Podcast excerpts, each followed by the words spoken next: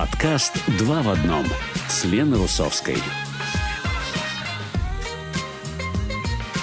Добрый день всем! Вы слушаете подкаст «Два в одном» с Леной Русовской. Наш подкаст знакомит вас с обширной деятельностью русскоязычной молодежи в Израиле и не только.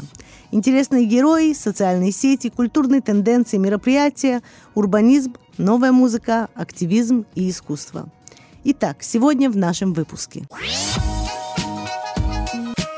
Юра Муравьев, автор и ведущий «Уголка Юры», улетает на месяц в Америку. И в честь этого сегодня в своем авторском «Уголке» он поделится рекомендацией американской актуальной литературы. Например, э, Джонатан Франзен и его книга «Поправки». Художник Иван Щукин репатриировался со своей семьей год назад и уже представил в Израиль свои инсталляции. Посмотрим сегодня на Израиль свежим взглядом Ивана, а также узнаем, каким чудом главным материалом его работ оказалась маца. Да, та самая маца, которую мы все с вами едим на праздник Песах. Израильская академия кино и телевидения объявила победителей своей телевизионной премии. И победитель в категории «Лучшая комедия» оказался комедийный сериал «Главная касса» Купа Рашид. Мы поговорим с одним из актеров телесериала Даниэлем Степиным о премии, о новом сезоне сериала и о его персонаже репатрианта из Молдавии Анатолия Кириленко. Уголок Юры с Юрой Муравьевым. Мы начинаем нашу программу, как всегда, с уголка Юры Муравьева. Юра, привет. Привет, Лена. Как твои дела? Прекрасно, я себя чувствую полным энергии. Полным энергии. Ну, конечно, ты же улетаешь в Америку на целый месяц. Именно, именно поэтому и полон энергии, да. Ну да, ты готов к путешествию? Э, ты знаешь, мне кажется, невозможно приготовиться к путешествию, тем более в Америку, тем более на целый месяц, а еще и после коронавируса. Мне кажется, я не готов ни к чему. Не готов ни к чему, да. Но будет интересно услышать твои э, впечатления после того, как э, ты вернешься. Ну а пока что мы с тобой решили, что в честь твоего отъезда мы поговорим о американской литературе. Да, да, я хотел поговорить на самом деле не совсем об актуальной американской литературе, она все-таки 21 века, но не свежая, но все-таки литература, которую мы сегодня будем обозревать, она вскрывает проблемы Америки и некие вопросы, которые э, остаются или были закрыты и как-то решены. Mm-hmm. Вот. Э, начну рассказывать я с книжки Филиппа Рота, которая называется э, «Немезида». И это очень интересная книга, которая рассказывает нам о таком персонаже, как э, Баки – переводе на русский это бычок, то есть некий бык. Mm-hmm. Это такой спортивный, спортивный, накачанный э, 23-летний э, молодой человек, который проживал жизнь в Америке э, в 44 году, когда все его друзья ушли на фронт, а его на фронт не взяли из-за того, что у него плохое зрение, хотя mm-hmm. физически он полностью здоров. И он, конечно, переживая э, некие перипетии душевные из-за того, что все его друзья воюют, а он ничего не может сделать для страны, он идет тренировать детей э, в э, физкультуре.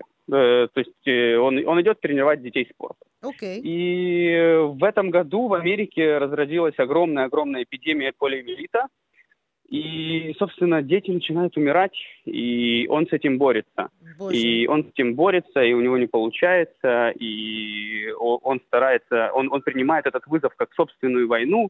И здесь на самом деле интересно, как изменилось его отношение к тому, к тому, что он раньше был таким несчастным из-за того, что он не на войне, а всего-навсего с детьми, а теперь он чувствует некую ответственность за то, что он именно там, где он нужен своему народу, mm. и именно, именно с его будущим детьми. Чем эта книга интересна, так это тем, что э, эпидемия полиомиелита, она была страшной действительно, как и эпидемия, которую мы э, пережили да. Израилем, да. Э, слава Богу, и Э, стоит прочесть эту книгу для того, чтобы вздохнуть спокойно, что мы Израилем так легко отделались, и, собственно, у нас не было ничего, никаких таких больших, э, не, было никаких больших потерь, как, допустим, в этой книге. И книга, на самом деле, она далеко не позитивная. Mm-hmm. Там делаются очень э, сложные выборы, и очень сложно ее читать и выбирать вместе с персонажем. Какие именно моральные, моральные выборы, да, ты имеешь в виду в такую эпоху?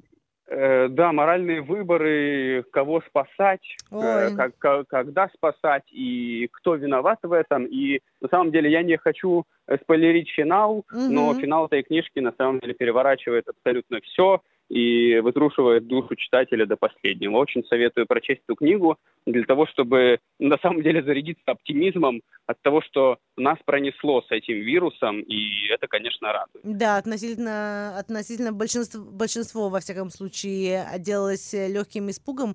Э, да. Так, во всяком случае, будем надеяться. Хорошо, интересно. Э, скажем, что эта э, книга вышла в 2010 году, но так как мы, как ты и сказал, тоже здесь переживали эпидемию, так что это как-то э, тоже актуально с, с этой да, точки зрения? Да, это некие все-таки актуалии, которые э, существовали у нас и продолжают существовать на самом деле во всем мире, и нас все равно тоже немножечко mm-hmm. трясет. Интересно. Ну, есть на, на, в переводе на русском языке, можно найти онлайн? Да, конечно. Все эти книжки, которые я сегодня скажу, они есть на русском языке, переведены хорошим переводом, можно прочесть и насладиться. Супер, спасибо. Спасибо, Юр. Что у нас еще сегодня? Э, Еще есть замечательная книжка Джонатана Франзена, называется «Поправки». Она 2001 года, начала 21 века. Но, тем не менее, мне кажется, она остается актуальной до сих пор, э, потому что я, я и не знаю, потому что я не знаю американскую жизнь такую, как она есть, но чем эта книжка прекрасна, так это то, что писатель э, начал э, высмеивать в сатире американскую жизнь, но в то же время эта книга, она далеко не комедийная, это серьезный, серьезный роман, э, более того, это сага, можно сказать, на 700 mm-hmm. страниц, Ого. вот, где, да, где переплетаются все си- э, семейные узы обычной американской семьи, в которой все вроде бы счастливы, но каждый несчастен, и э, огромное да, и каждый несчастен по-своему, и огромные семейные проблемы, которые тянутся уже э, десятилетиями, они все не дают, э, не дают покоя. Что мне показалось интересным в, этой в этой книге, э, так это то, что книга, она очень похожа на произведение э, Толстого или даже, скажем, Достоевского – как, потому что когда читаешь Достоевского, ты хоть как-то понимаешь русскую душу, угу. и поэтому ты понимаешь, ну, как, как там что строилось. Чем интересна эта книга «Поправки», то, что ты читаешь, по сути, Достоевского про американскую семью современных лет. Серьезно? И это, на самом деле, удивительное такое э, впечатление, когда ты это осознаешь, и становится очень интересно, конечно, сравнивать это все, э, но книга еще замечательна, замечательна тем, что я не нашел для себя абсолютно ни одного персонажа в этом произведении, которому я бы хотел посочувствовать. При том, что mm. персонажи не делают никаких отвратительных или каких-то других действий. Они просто живут обычную жизнь Америки начала нулевых и пытаются радоваться жизни. То есть это тот самый американский уклад жизни – он в этой книге очень высмеивается, но в то же время мы видели очень много произведений, где смеются над американским образом жизни. Так что в особенного книге, здесь, да, действительно? Э, в этой же книге они разбирают, он, он разбирает это через э, семейные проблемы и на, на примере одной семьи, что э, маленькая ложь ради счастья, она все-таки тянет за собой проблемы, mm. и потом несчастливы абсолютно все поколения, которые рождаются в этом всем. И все-таки книга прекрасна тем, что действительно она очень сильно похожа на произведение Достоевского, и это, конечно, очень забавно, что американский писатель современный э, написал вот такое произведение, которое вызывает у русских читателей вот такие вот отсылки. Ассоциации, это очень интересно, да, да. то есть он, он сумел э, погрузить нас в американскую душу, да, начала нулевых, скажем так, конц, э, конца 90-х. Да, да. Именно. Интересно, интересно. Слушай, ну будет интересно с тобой поговорить после того, как ты вернешься с Америки, э, как ты, как ты все это воспримешь, да, то есть э, будет ли что-то похожее на то, что ты читал у, у Францена. Ну, об этом мы поговорим после твоего возвращения. И у нас еще жутко громко и запредельно близко сегодня, правильно? Э, да, это очень популярная книга на самом деле. Мне кажется, многие слушатели о ней знают, либо угу. хотя бы слышали. Был даже фильм такой. Да.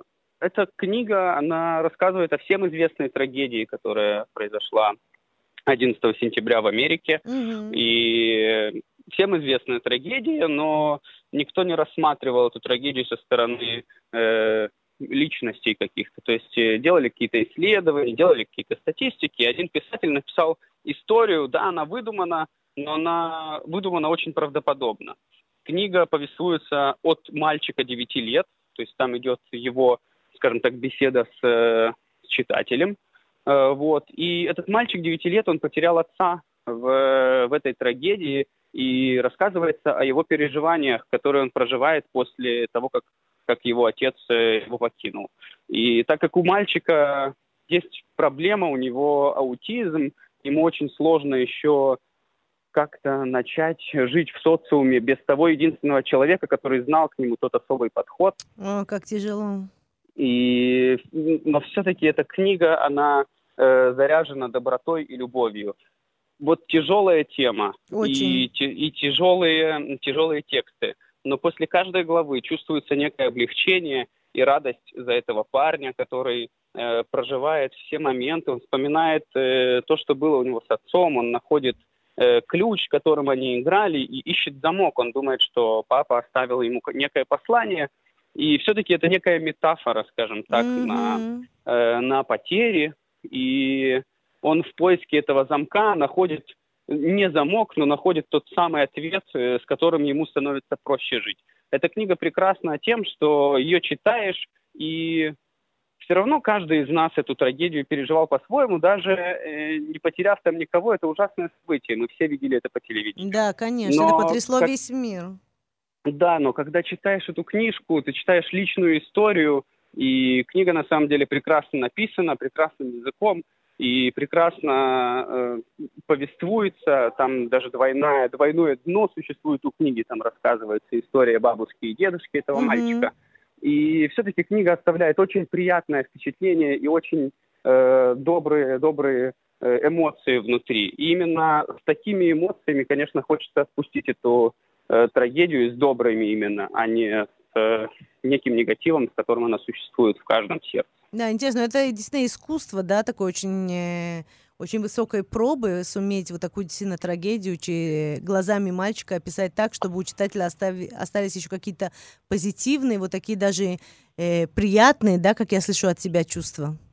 На самом деле, да, мне кажется, это очень важная такая, э, можно сказать, даже лечебная книга, mm. э, потому что она э, будет, э, по крайней мере, во мне она разбудила некое понимание любви и такого всепрощения к судьбе, потому что все-таки э, судьба это штука э, неопределимая да. и неожидаемая. И книга оставляет очень хорошие эмоции и отвечает на какие-то вопросы, главное, в голове. По крайней мере, моей ответила. Это, конечно, очень приятно. Надо же, очень интересно. Юр, большое спасибо. Хочу тебя спросить перед вашей поездкой, где вы будете в США и какие у тебя ожидания? То есть ты, ты был уже в, э, в Америке, в США или это будет первый раз? Это будет мой первый раз. Более того, до Израиля, когда я переезжал в Израиль, я не планировал переезжать в Израиль, я планировал переезжать в Америку. Mm. Но переехав сюда, в, в страну Израиль, я понял, что я не хочу переезжать в Америку. И сейчас еду просто-напросто в путешествие. Э, буду в двух городах, в э, Питтсбурге и в Нью-Йорке. Э, у меня просто в Америке много родственников. По сути, я еду в некий тур по родственникам после Тур по родственникам. да. Посткоронный тур по родственникам. Это интересно. Это заголовок книги, я думаю, такой. Или хотя бы стендапа. Э, ну, а ожидания мои, какие могут быть ожидания после коронавируса? У меня есть одно лишь э, желание, на самом деле, попутешествовать и увидеть что-то новое, тем более страну, в которой я когда-то мечтал жить, а сейчас уже на самом деле не особо-то и мечтаю, посмотрев на Израиль. Слушай, ну, во-первых, очень здорово. Я надеюсь, что тебе и твоей семье понравится в Америке, и это, и, но также укрепит, э, да, вот э, твой выбор Израиля, а не, а, а не Америки в конечном итоге. Юр, большое спасибо, хорошей вам поездки. Мы ждем вас, мы ждем тебя в твоем уголке после того, как ты вернешься. Спасибо, Лена. Спасибо. Пока-пока. Всего хорошего. Уголок Юры. Со мной художник и новый репатриант Иван Щукин. Иван, привет. Здравствуй, Лена. Как, Добрый вечер. как твои дела? Как жизнь молодая? Жизнь прекрасная, дела прекрасные. Да, удивительно тоже или только прекрасно? И удивительно, и вообще Все хорошо. Ну, ну, это здорово, это здорово. Вань, я пообещала нашим э, радиослушателям в начале нашей программы, что мы сегодня посмотрим немного на Израиль твоим свежим взглядом, так сказать.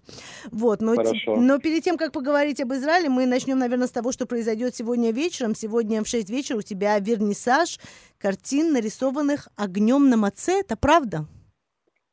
Да, ну не как сказать, вернисаж. Такое спонтанное событие. Я просто решил их поставить в парке. Называется рядом с, рядом с площадью Абима есть такой маленький парк. Называется, как же он, Яков парк. Угу. Там такой темный уголок. Я там поставил несколько работ, да. Это картины, нарисованные на маце. Огня свеченные изнутри. Расскажи нам немножко, что, что это за техника такая, э, писать картины огнем на маце? То есть что, что, что, как это работает? Эту технику, ну, я ее сам придумал, так угу. получилось. Она у меня возникла, как бы сама, не знаю, придумал, не придумал. Это маца, э, э, которую я специальным авторским образом как-то так пластифицировал. То есть она выглядит как живая, она, в общем-то, и живая. Но на самом деле она очень крепкая.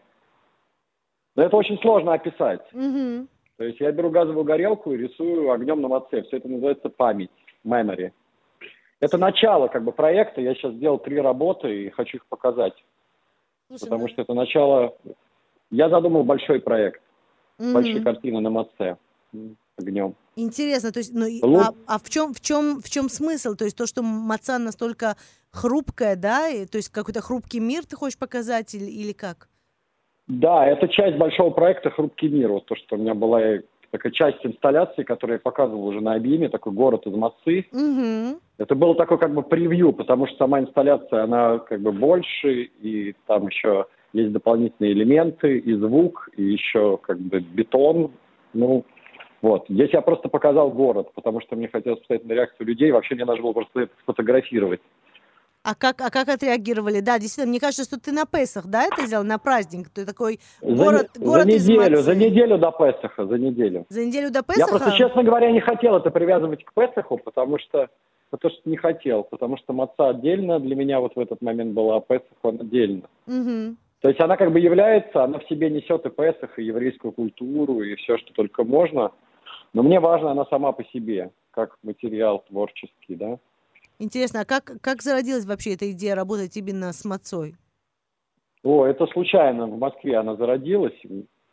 Как-то я сидел дома, и мне бил свет в глаза просто от лампы настольной. Угу. У меня лежал там маца, мне от, от Хабатской синагоги моей маме присылали мацу на Песах. Серьезно? Да. На Седодом угу. была маца, да, в Москве. Я просто закрыл мацу и увидел, что она так, она так красиво выглядит на просвет, на свет. Очень. Угу. Такой теплый. Я смотрел и не смотрел, и сразу все придумал. И город из массы, и хрупкий мир, и, Вау. и потом постепенно картину уже огнем. И, и, и как бы дальше уже я хочу сделать, может быть, такой большой проект, посвященный катастрофе огнем mm. на Матте работы. Как интересно, а где, то есть, э, где бы ты хотел его представить? То есть, э, тоже где-то около Абимы или это не обязательно? Нет, я бы хотел бы сделать уже это в музее, потому что это большая работа, еще как бы, я только сделал первый шаг. Я mm-hmm. только сделал три такие большие работы классные. Да. Я только вот я только начинаю понимать, как с этим работать, как это работает, да, в пространстве, как это работает со зрителем. Вот завтра посмотрим. Да, да, пос, по, посмотрим, как люди на это реагируют. Да, при... А как на угу. твой, на твой вот этот город из Мацы, который э, на эту инсталляцию около Габимы э, первую твою, как как люди реагировали, действительно, когда проходили рядом или которые приходили специально? Ой, реагировали очень как бы прям были в восторге, особенно израильтяне, они всю жизнь эту мацу едят, это такая вещь, как бы, да, а тут, а тут совершенно что-то другое, совершенно какой-то другой мир. И они в этом городе, который я поставил, что вот интересно, каждый видел свой город, кто-то видел Одессу, кто-то видел Нью-Йорк, кто-то видел Тель-Авив, кто-то видел Иерусалим, они все этим делились и говорили. То есть я как бы такой построил город, получается, что он в себя включает, ну, да, воспоминания разных людей о, о своей родине, что ли. Что-то, что-то универсальное, да, там, наверное, ты что-то затронул. универсальное. Да, да, вот как раз я как раз говорю о том, что сама по себе маца это универсальный язык международный, вот как мне кажется, как бы, да, такой, ну, как бы арт-язык, творческий язык. Да, ее и- поймут все. Ее поймут все, да, где, где, бы- где бы человек ни родился. Слушай, Ваня, это очень интересно. Я также хочу тебя э, спросить, то есть ты приехал э, с семьей сюда, собственно, год тому назад, да, в марте? Да, мы приехали в марте, и началась пандемия сразу через несколько дней. У меня была беременная жена, еще и дочка, нас приехало трое. Мы приехали 3 марта, Мгм. и 9 врубили локдаун. Вау, как, как вы это пережили? Слушай, эта репатриация, Ну, это и так на- э, нелегкий процесс, а тут еще сразу же Я локдаун. уже в Израиле был, в общем-то, я уже два года как Олег Хадаш. Я Мгм. просто приехал, сделал паспорт и уехал в Москву. Как раз я там, я, в общем-то, этот город из Москвы построил в Москве, по большей части, сделал. У меня там был проект, как бы там все это выставить. Но в итоге я решил уехать все-таки и забрать все с собой. Я и картины с собой привез из Москвы, еще кое-что. И семью Вот. тоже. Ну и как вы это пережили, вот это действительно и, такой и прилет? жена моя как бы первый раз прилетела вообще в Израиль. Мгм. Ну, как-то нормально мы пережили. У меня в мае родился сын, вот ему сейчас будет год, 20 мая. А, надо же, Шая. он, он уже израильтянин, да, то есть Шай он цабар. Шихин, да, он причем, он цабр, он причем летал со мной в Москву с нами в, как бы летом. Мгм. И мы ему даже не сделали никакое гражданство, у нас там не было времени. Он чисто израильтянин. Израильтянин и цабар. Вань, скажи. Обрезанный еще к тому же, да. Ну да, ну да, ну по полной программе вы его здесь окунули в э, израильские реалии. Да, да. Даже в море уже он окунулся ногами на Ну, ну так все, ну так уже точно, точно израильтянин. Вань, хочу тебя спросить, эм, что, вот дай нам немножко такой какой-то свежий взгляд, то есть мы многие здесь, да, русскоязычная община, если можно так сказать, уже здесь 30 лет, э, чуть больше, чуть меньше, а вот твой свежий взгляд на, на Израиль, чем отличается вот, публика, например, да, которая приходит смотреть э, произведения искусства или каждодневная жизнь? От Москвы, например. Ну, что касается искусства, здесь такой немножко момент э, специфический, потому что в своей массе, в общем-то, израильтяне, они как-то, по-моему, искусство у них находится далеко не на первом, не на втором, не на третьем, и на четвертом месте. Мгм. Потому что если мы сравним с Москвой, вот как бы закончился в Тель-Авиве локдаун, и первое, что произошло, люди сели, стали в очереди в рестораны. Да, это точно. А музей, там открылась шикарная выставка Калдера, он был совершенно пустой. Мы пошли с женой, вообще ни одного человека. Мгм. В Москве же все наоборот. Там стоят очереди в музее, там школа современного искусства, там постоянно какие-то выставки, такой движняк какой-то бесконечный. Мгм. Здесь с этим немножко по-другому. Да. Ну, это данность такая, я совершенно не против. Я же как бы сам занимаюсь искусством, мне не важно, что здесь как бы какое движение. И, и что получилось? Я вынес это на улице, и израильтяне, они не пошли в музей, они сами пришли ко мне, находясь в городе на улице. И они это видят, и они как бы пребывают в таком состоянии, я не знаю, такой эйфории, что ли, от этой мацы, да? Как И здорово. для этого им не обязательно идти в музей, да, они это видели на площади, они все фотографировали, что-то спрашивали. Мгм. Многие говорили с моим другом Димой, потому что он говорит на иврите, я на иврите не говорю, из-за пандемии я даже не начал его еще и учить. Бы. Но здесь нормально, можно без иврита пока, все по-русски говорят. можно остаться. Ну, видишь, да, да, и радио тоже на русском языке, так что, ну, так Есть как... разные сложности там, с банками, с- там порой с очереди куда-то там в газовую компанию, еще что-то. Но это все решаемо, все решаемо. Слушай, ты знаешь, вот ты сейчас так говоришь, и я думаю о том, что действительно, может быть, э, э, публика израильская не то чтобы не любит искусство, но как-то, может быть, это менее, э, менее в ДНК прописано, да, вот так вот ходить Не-не, в они музей не и то, так что далее. не любят. Такого нет, что они не любят. Они, конечно, если им показать, они все понимают и Ну чувствуют, да. как все, они тут, ну как, израильтяне, люди живые, Ну, как понятно, бы, многие да. образованы из них, многие из них образованы, как бы все такая, это тоже, это то же самое. Просто у них на первом месте стоит еда и дети. Но это данность такая. Я Е- считаю, что это хорошо, наверное. Еда и дети, хорошо сказано. На первом дети, на первом месте еда и дети. у меня, честно говоря, тоже вот эта вот маца, вот она вот, еще картина, а на самом деле у меня вот и дети, и еще тут очень вкусная еда в Израиле. Да, ну что ты видишь, тоже- Я не- никуда от этого не ушел. это не просто так, что так здесь так любят лю- еду, она просто действительно вкусная. Ну и вкусно. Да, и детей, и детей здесь тоже так немало на душу, на, душу населения. Вань, хочу тебя спросить, а какие, какие планы на ближайшее будущее? То есть я думаю, что это уже успех, да, приехав сразу через э, год после приезда, э, тем более после локдаунов и короны и так далее, уже у тебя была инсталляция, да еще на площади Габима. А что дальше? Да что здесь можно планировать, честно говоря? Ну вот как я себе это представляю, у меня в голове есть большие проекты, как, как, ну, как бы из МАЦИ. Один посвященный Холокосту, другой посвященный, я хочу сделать что-то посвященное исходу. Я хотел сделать большой проект в пустыне из МАЦИ, поставить О, объекты. Вау. Да, и все это снять видео, может быть, все это в ночи так сделать. Угу. Потом есть, может быть, да, ну как бы очень много разных тем. Угу. И и сейчас уже я прихожу к тому, что это уже, не инвестиции, я сам уже не потяну. Это довольно большие объемные вещи, поэтому тут нужен какой-то музей или какой-то фонд или еще что-то. Да. Вещь уникальная, в общем-то, аналогов нету, и это реально произведение искусства. Поэтому я думаю, что сейчас я все это как бы выставлю и, и что-то найдется. Ну да, ну да, очень вот. интересно, очень здорово, действительно э, так не избито, да, то есть э, такой хрупкий мир, который ты строишь э, э, из мацы на темы, связанные с еврейством. Художник Иван Щукин, большое тебе спасибо. И сегодня вечером в 6 часов можно подойти в э, да, маленький садик около Габима и насладиться твоими работами. Да, приходите, и, может быть, еще в какой-то момент в районе 9, там, я хочу, может, переставлю их туда, на площадь, к воде. Хочу, может быть, кстати, будут деревья, я хочу снять, может быть, отражение, как они будут отражаться в фонтане. Ну, не в фонтане, в этом пуле. Да. Так что приходите, будет весело. Может быть, поменяю локацию в Будет момент. весело, будет весело и будет светло. Будет Иван... красиво, очень интересно. Да, да. Иван Щукин, большое спасибо и удачи. До свидания. До свидания, До свидания. всего хорошего. С нами актер театра и кино Даниэль Степин. Даниэль, привет! Привет, Лена, привет. Как жизнь молодая? Ох, молодая, тут недавно отпраздновал 35, но я не буду, тут некоторые люди постарше скажут, что это. Ну, тут действительно, тут действительно в этой, в этой студии люди немного постарше, так что это до сих пор молодая жизнь, я тебя попрошу.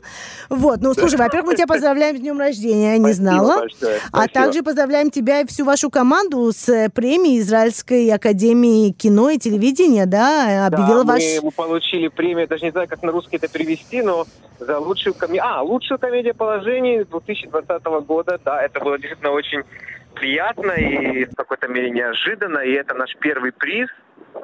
И, ну, первый он всегда, видимо, самый запоминающийся, поэтому... Ну да, скажем, что это ваш сериал «Главная касса» Купара Шит, э, в которой э, ты играешь такого интересного персонажа, да, э, Анатолия Кириленко, и вы сейчас снимаете уже третий, э, третий сезон, правильно? Да, вот прям в, эти дни мы как раз э, прям буквально вернулся со съемок, мы снимаем третий сезон, который, ну, мне кажется, хотя, в принципе, мне так всегда кажется, но это действительно и так, что он будет лучше, чем первый, лучше, чем второй, потому что какие-то новые идеи уже сценаристы, как говорится, плывут в теме, и, и все это так уже как... Это уже как семья такая. Уже как получилась. семья, да, ваша? Гла, ваша да. главная касса. Скажи, а как это для тебя, да, вот, э, то есть вы, у вас было уже несколько десятков, да, как бы, э, э, несколько десятков серий, и сейчас наверняка тоже будет э, э, немало. Как вот, не скучно один и тот же персонаж играть? А, ну, э, скажем так, тебе не дают соскучиться, потому что пока в Израиле снимут еще один сезон, проходит полтора-два года. В прошлом мы снимали аж летом 2019 года. А, поэтому, серьезно? Поэтому не только, что не скучно, а даже...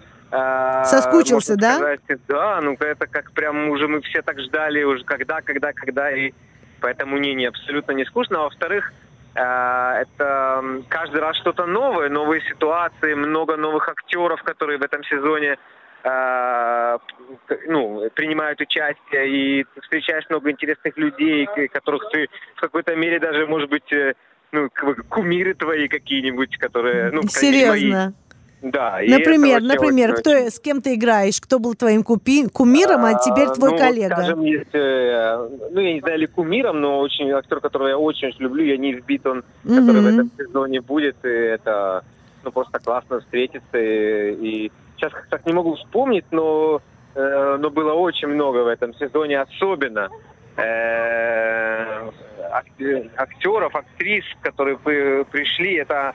А, Нета Барзилай, как же я мог вообще, я, видимо, Серьезно? Нета Барзилай будет у вас э, да, гостей да, вашего я, телесериала?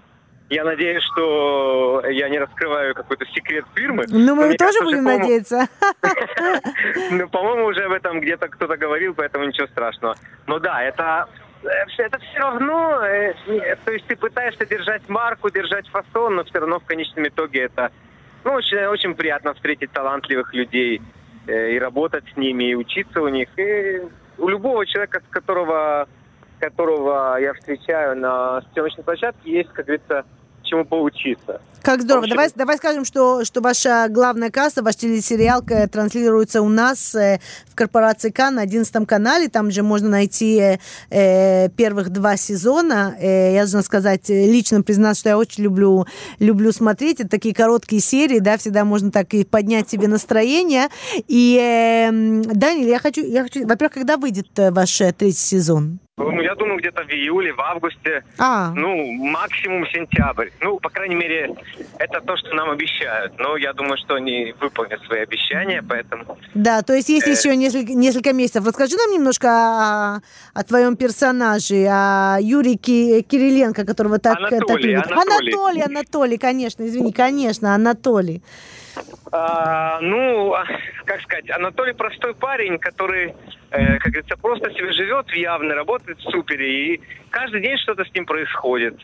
Ну и... и э, ну в мясном отделе он еще работает. Благодаря, работает в мясном отделе, и каждый раз что-то с ним происходит, благодаря, конечно, его э, э, другу Ничему, который с ним работает. И есть постоянно какие-то комические ситуации. Мне кажется, что в основном комедия такая, как Купаржит, она построена как, ну, в классике жанра, как на каких-то эм, ошибках, ситуациях, э, которые как бы всегда выходят из-под контроля, и в конце концов есть какое-то недопонимание, и кто-то что-то не, недослышал, недопонял, и из-за этого случается юмор. Mm-hmm. А, меня радует, что что людям нравится. Мне радует, что люди понимают этот юмор, что люди воспринимают его должным образом. То есть э, ну, как бы видят, э, понимают, что это не, ну, как бы, что это персонаж, что это не... Понимают, когда надо смеяться, да? Да, да, и это очень радует, потому что, ну, если можно так любую шутку взять, значит, ее рассусоливать, а вот как, а вот почему. Нет, люди смотрят, людям нравится, и мне очень нравится. И, угу. и, и мне кажется, что в этом какой-то, наверное, залог успеха этого сериала, что, что людям... Ну вот что люди, которые делают этот сериал, он им самим нравится. То есть они наслаждаются, да? То есть вы наслаждаетесь э, да, самой работой.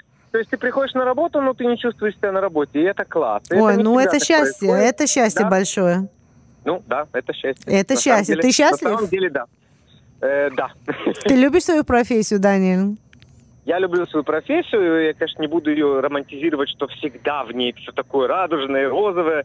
Меня всегда спрашивают, вот ты бы советовал там своим детям быть актерами? Я всегда говорю, что я никому ничего не советую, но я, с другой стороны, я бы никого э, не пытался э, отговаривать. От этого отговаривать. Э, поэтому, да, я люблю свою профессию, считаю, что она замечательная. И единственное, что я... Э, чем больше я в ней нахожусь, я такой праздную юбилей такой своего рода. У меня 10 лет, как я закончил актерскую школу mm. в этом году. Да, и как-то вот... Э, я стал любить эту профессию больше даже сейчас, чем раньше, потому что... Э, Но обосновался что, в ней как-то, нет? Во-первых, обосновался в ней. Во-вторых, я понял, что вот эти вот перепады, вот эти вот... Э, иногда все, иногда ничего, иногда... Вот, вот это, это и прелесть в ней. Да, это, не, она... это не терзает душу. Вот, например, сейчас во время короны, да, очень во время локдаунов и эпидемии мы очень много говорили в нашей программе с, э, действительно с актерами, с людьми театра. И многим было очень-очень тяжело, потому что не было работы, невозможно, нечем было просто зарабатывать. То есть это такая профессия непростая. Эм, да, э, есть в этом. Ну, во-первых, я буду надеяться, что на свой жизненный период я, э, панде, как говорится, пандемию одну пережил, и больше... И, больше, думаю, и больше не... хватит, да? И больше, я думаю, я надеюсь, не придется.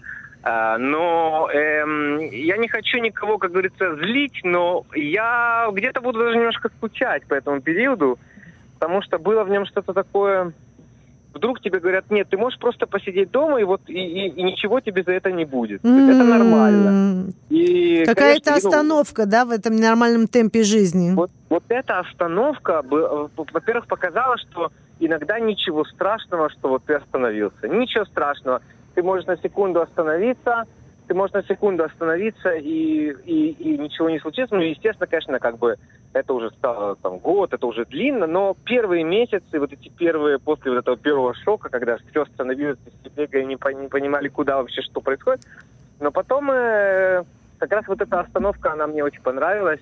То есть тебе это пошло а, на пользу, да, ты хочешь да, сказать? Да, да, да, да, да. И, и, и ну, а с другой стороны, я рад, что мы возвращаемся, что возвращаются театры, что возвращается работа, что возвращаются зрители. Угу. Я очень переживал на, на тему зрителей. Мне казалось, что людям будет как-то тяжело. Вернуться? Э, да, но люди хотят вернуться, люди хотят жить, хотят ходить в рестораны, в театры, люди хотят радоваться. И поэтому все, мне кажется, вернется быстрее, чем, чем мы прогнозы нам. Да, те прогнозы, которые были. А как насчет, э, насчет театра? Да, вот мы с тобой заговорились насчет э, телесериала. А театр какую роль играет в твоей жизни на сегодняшний день? Ну, на сегодняшний день театр э, я руковожу актерской группой, то есть как бы а, это не актерской группой, это э, театральным э, ансамблем. Э, ансамблем, вот. Поэтому я как бы занимаю ну как бы и художественную позицию, и административную. Э, и это что-то новое, которое последние два года в моей жизни присутствует, и мне это очень нравится, и, и меня это очень развивает, и как э, ну, человек как, как культуры, и, и как актера. Э, и плюс есть мои актерские курсы, которые я очень долго вынашивал, и наконец-то выносил, и, и разрешил себе кого-то учить. Потому mm-hmm. что это тоже был такой переломный период, что думаешь, а имею ли я право, прям как Раскольников. Имею ли я право? Имею, Надо же, вот. как театрально это сказано. Ну, да, име... ну, нет, ну это действительно, то есть ты берешь людей, ты их начинаешь чему-то учить, и ты как бы... Ответственность? Очень... Да, да, и заняло мне очень долго, долгое время как бы прийти к такому, что ну да, я что-то уже понимаю, я знаю, я умею, я могу. Угу. Э, и вот я вот как раз Э, чуть-чуть до коронавируса я начал всем этим уже продвигаться. Потом, конечно, было такое сумасшествие с этим всем. Ну, но как-то мы выплыли. И, и вот сейчас будет третий уже набор и То есть ты, ты ведешь актерскую, то есть ты ведешь э, актерскую да, группу, я пытаюсь класс, понять. Актерский класс, да, актерский класс для для новичков, для начинающих, для людей, которые интересуются этой профессией или интересуются просто театром, интересуются актерским мастерством, и они приходят и учатся, и меня это очень радует. И самое смешное, я всегда говорю, они не верят, что я очень многому у них учусь.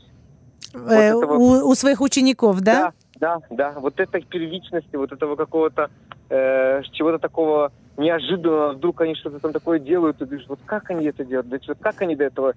А, Дошли, вот, да? Вот иногда, да, вот иногда то, что вот э, не готовы, иногда то, что вот еще не, не, не сделанные такие, и вот оно как-то все такое ну и каждый может присоединиться, да? То есть у вас новый поток открывается, который ты ведешь, и каждый может, продолжительность какая твоя, я, э, твоего курса? Я, курсы мои короткие, это 3 месяца, 12 встреч, и вот ближайший набор я делаю 24 мая, если кому-то это интересно. Я считаю, мое мнение, что играть может каждый.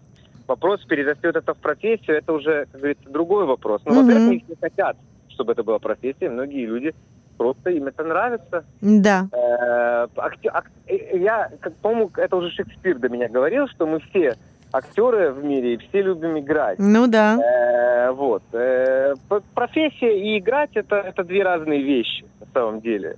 Э, поэтому я считаю, что играть и быть на курсах, и вообще просто играть, и заниматься этим, любить, увлекаться, может любой человек. Да, это здорово. Мне а... кажется, ты знаешь, э, так я признаюсь в эфире, что я тоже делала когда-то, э, брала курсы театра несколько месяцев э, в Nissan Native, потому что я так э, э, хотела решить для себя, хочу ли я это как профессию или просто так попробовать. В конце это действительно осталось таким неким хобби. И ты знаешь, вот я, мне интересно твое мнение. Мне кажется, что э, э, начинаешь Э, лучше понимать театр и вообще все, что происходит на сцене, когда действительно немножко пройдешь какой-то курс или немножко ну, на себе, да, попробуешь как это быть актером, хотя бы э, дотронется до, э, дотронуться до этого, и тогда ты понимаешь хотя бы немного, что, что происходит на сцене, но более глубоко, с какого-то другого, не знаю, как-то по-другому это воспринимается, мне кажется, нет? И более того, мне кажется, что э, э даже наоборот, когда вот, во-первых, действительно многие люди приходят, потому что вот э, им, они хотят попробовать, как говорится, сделать такой маленький бросок перед тем, как они идут там на трех, трех э, Трехгодовое, да. Годовое обучение и так далее, все, как говорится, серьезно. Вот. Но они хотят себя попробовать, вот как ты говоришь. А многие люди приходят и говорят, я не хочу быть актером, я просто, mm-hmm. вот, мне интересно. И я всегда говорю, вот ты счастливый человек, вот просто ты в кайфе, ты, ты делаешь, да. ты играешь, ты, ты, у тебя нет никакого там, а как я буду с этого жить? Кто нет, все, я ты играешь. И вот эти люди действительно, вот кто вот приходит действительно просто вот... Получить удовольствие. Ну, да, да. Вот, вот я всегда даже в чем-то им завидую, хотя э, я... Э, ну, как бы у нас мало времени, поэтому всю мою актерскую, э, как сказать, э, э, все мои мысли об актерстве я не могу что-то рассказать, но э, э, вот когда ты вот учишь это, ты вот кайфуешь, а потом, когда ты заканчиваешь актерскую школу, начинается быт, начинается поиск работы и так далее, ты где-то забываешь, что в конце концов ты пришел э, э, получать удовольствие от этой работы. То есть mm-hmm. это была твоя причина, почему ты это начал. Да, страсть вот, даже, да, я думаю, что да, люди, да, которые да, в это да. идут, это их страсть просто, это, не это, более ну, чем это, интерес. Да, это, это и страсть, это и как бы какой-то э, э, способ жизни, вот способ мышления, и ты это теряешь, потому что, ну, становится быт, зарабатывание mm-hmm. денег и так далее. А вот и потом приходит какой-то момент, э, когда вот ты останавливаешься и говоришь, нет, я, я прежде всего должен получать от этого удовольствие э, и не забывать, почему я вообще этим занимаюсь. И это такой переломный момент, который вот ты как-то у меня это пару лет назад случился, что я сказал, нет, прежде всего я только, я всегда должен спрашивать, я получаю ли от этого удовольствие. Mm. Если нет, то есть столько интересных работ в мире, что зачем мучиться. Да, вот. интересно, это тоже какое-то такое взросление, да, какой-то такой этап, когда ты просма, да, время ну, разбрасывается. Мудреем, раз... Лена.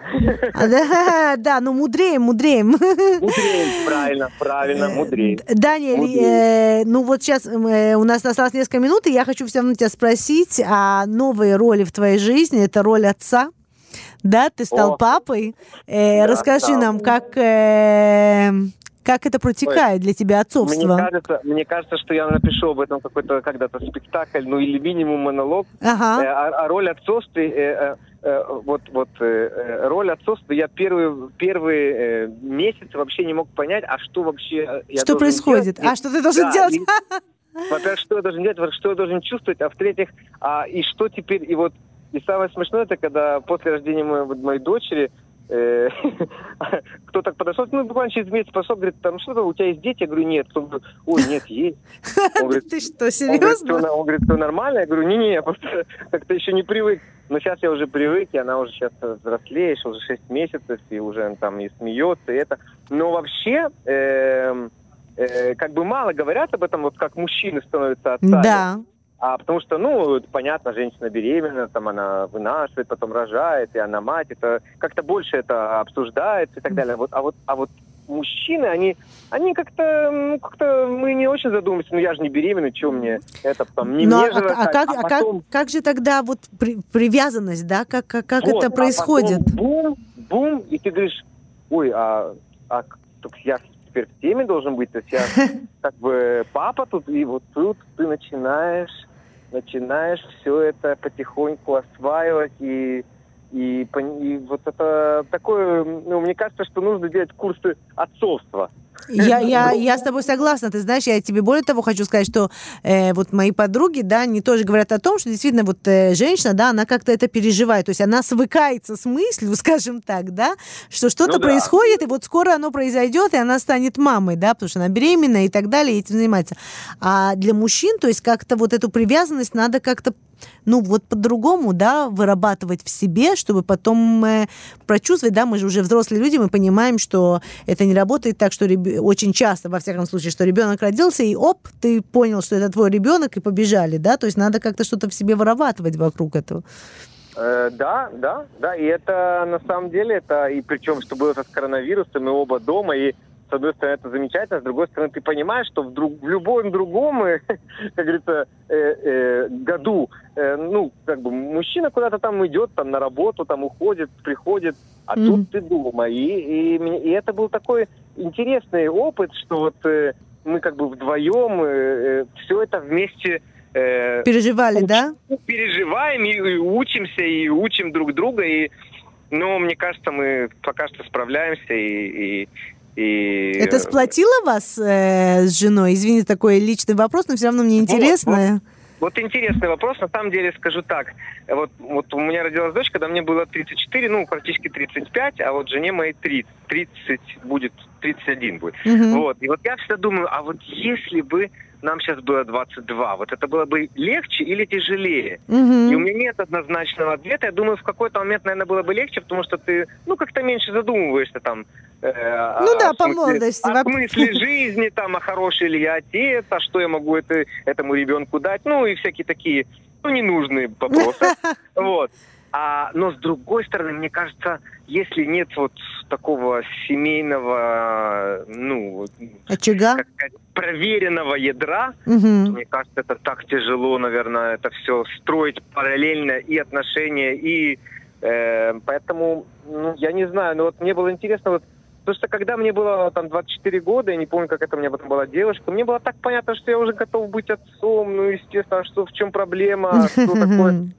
А тут вдруг как-то в 35 я вдруг подумал, а готов ли я быть отцом? Да, все по-серьезному ну, пока я думал, думал, э, Родился ребенок, да? Пока ты думал, готов ли ты, ребенок родился, и ты стал отцом. Даниль, очень интересно. Я, я уверена, что мы с тобой продолжим еще эту тему, потому что действительно есть о чем поговорить. Еще раз поздравляю. Даниэль Степин, актер театра и кино. Большое спасибо, всего хорошего. Спасибо, Лена. Bye-bye. Bye-bye.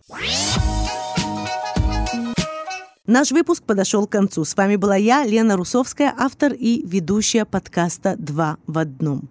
Спасибо, что были с нами. Надеюсь, вам понравилось. Подготовить выпуск мне помогла наш продюсер и музыкальный редактор Лина Липкин. Всего хорошего. Встретимся в следующем выпуске подкаста «Два в одном».